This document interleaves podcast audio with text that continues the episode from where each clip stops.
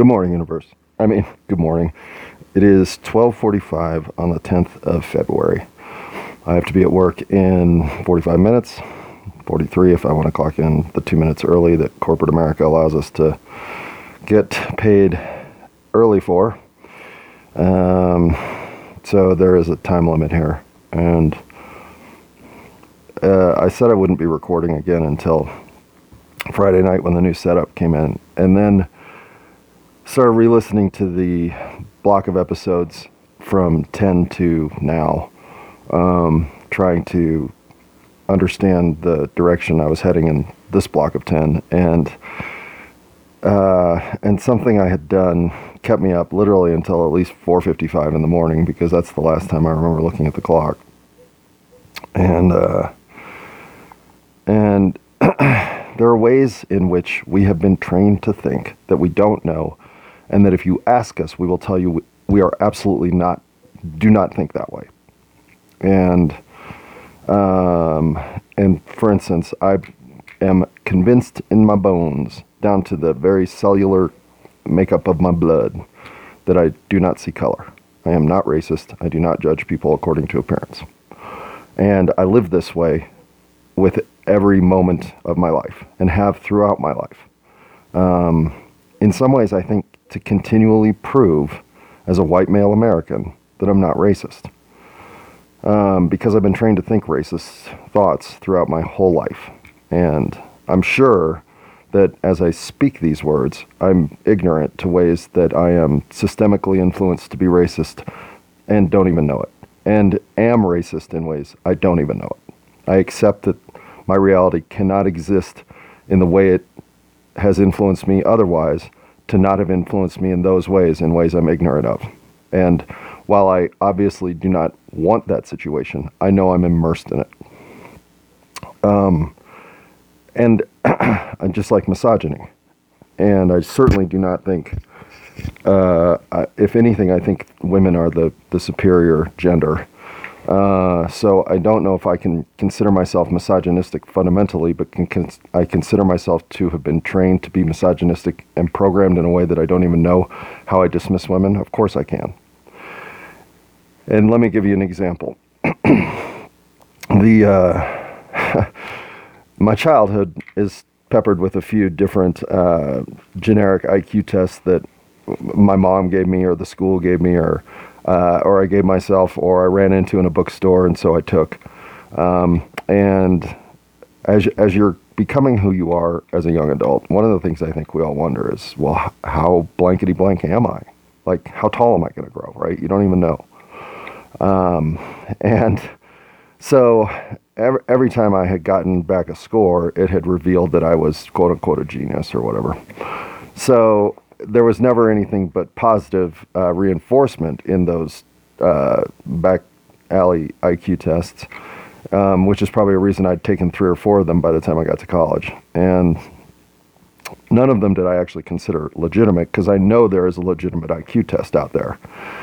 And uh, in my sophomore year, the psychology department advertises to have people take an IQ test.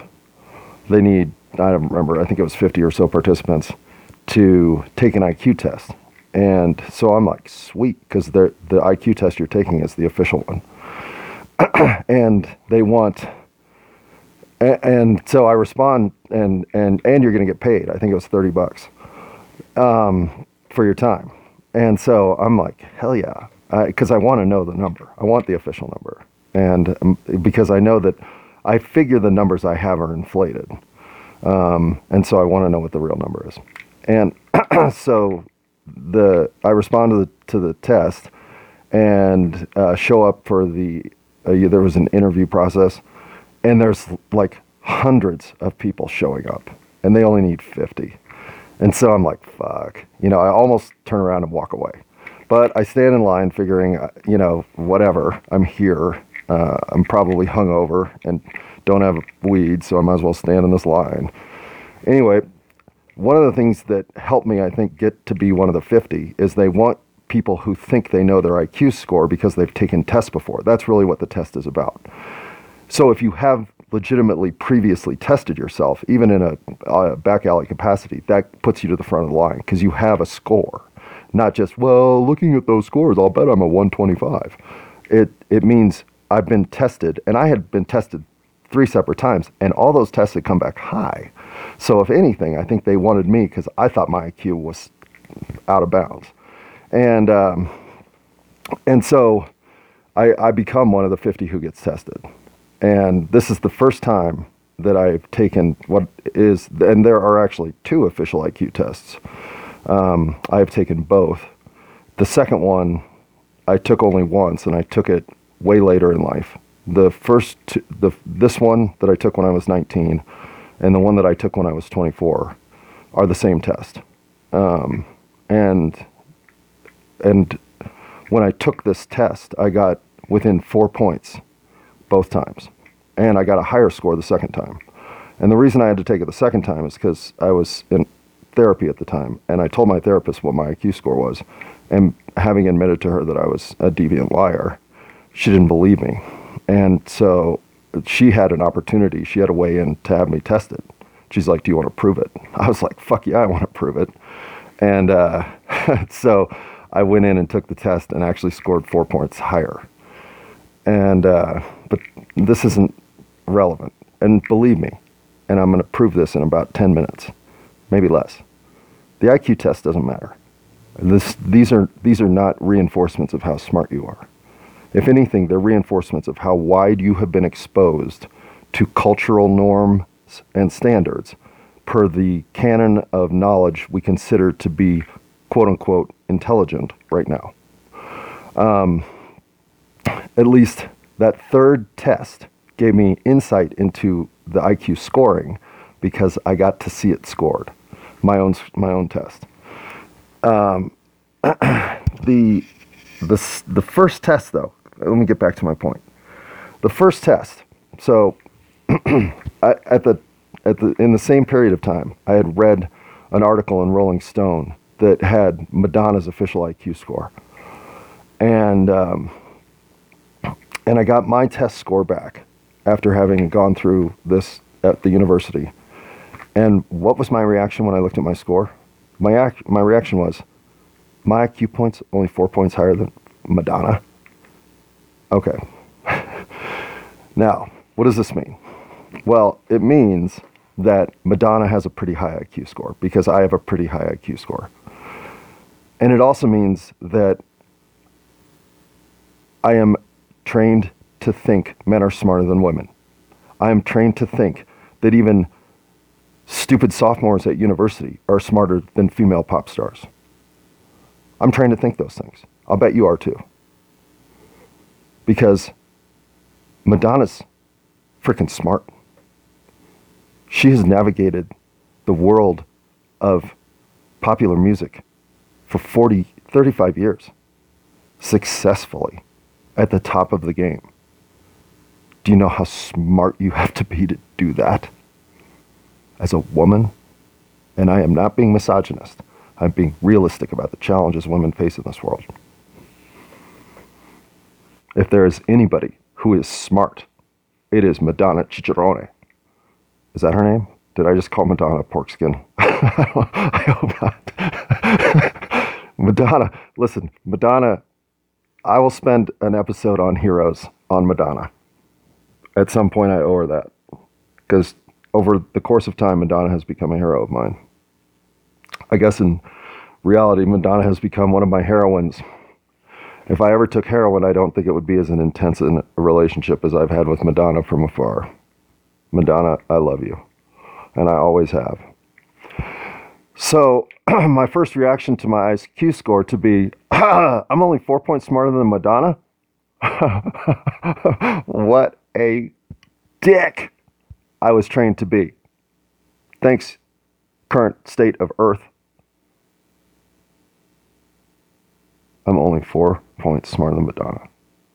I'm also only four points smarter than Hillary Clinton. Two of the smartest women currently alive. And I'm sure if I was tested head to head, they'd beat me in every intellectual capacity there is today. So, We are all trained to think ways that even if we, in our fundamental, elemental, blood level existence, believe we're not, we are. It's just how it works. You can't come into a circumstance, a paradigm, a structure that is so established as this one and not start thinking with the establishment that is there. It happens. It happens to all of us, which is why it is so critical that if you want to say, I am not racist, I am not misogynist, I am not anti choice, I am not anti uh, freedom of sexual expression, that you go out of your way to question yourself when you find yourself but possibly acting in ways that don't represent that. So when I tried to argue that, uh, first I did concede that I think equating South Asian peoples with shrewd negotiation skills is racist. I then doubled down by trying to say, but it's not racist because I have three race I have three friends who are South Asian. This is one of the worst tropes there are. And I went straight to it. And I know it's a trope. And I went straight to it. Now, of course I'm racist. You know why? Because I still know there are Asians, there are Africans, there are Europeans, there's whiteys, there's brownies, there's yellowies. I live in a world in which that's the way it is. That's racist. I want us all to just be humans. I want us all to have the same opportunities, and I want us all to get the same expression of reward for being part of the community that is humanity. And that's all I want.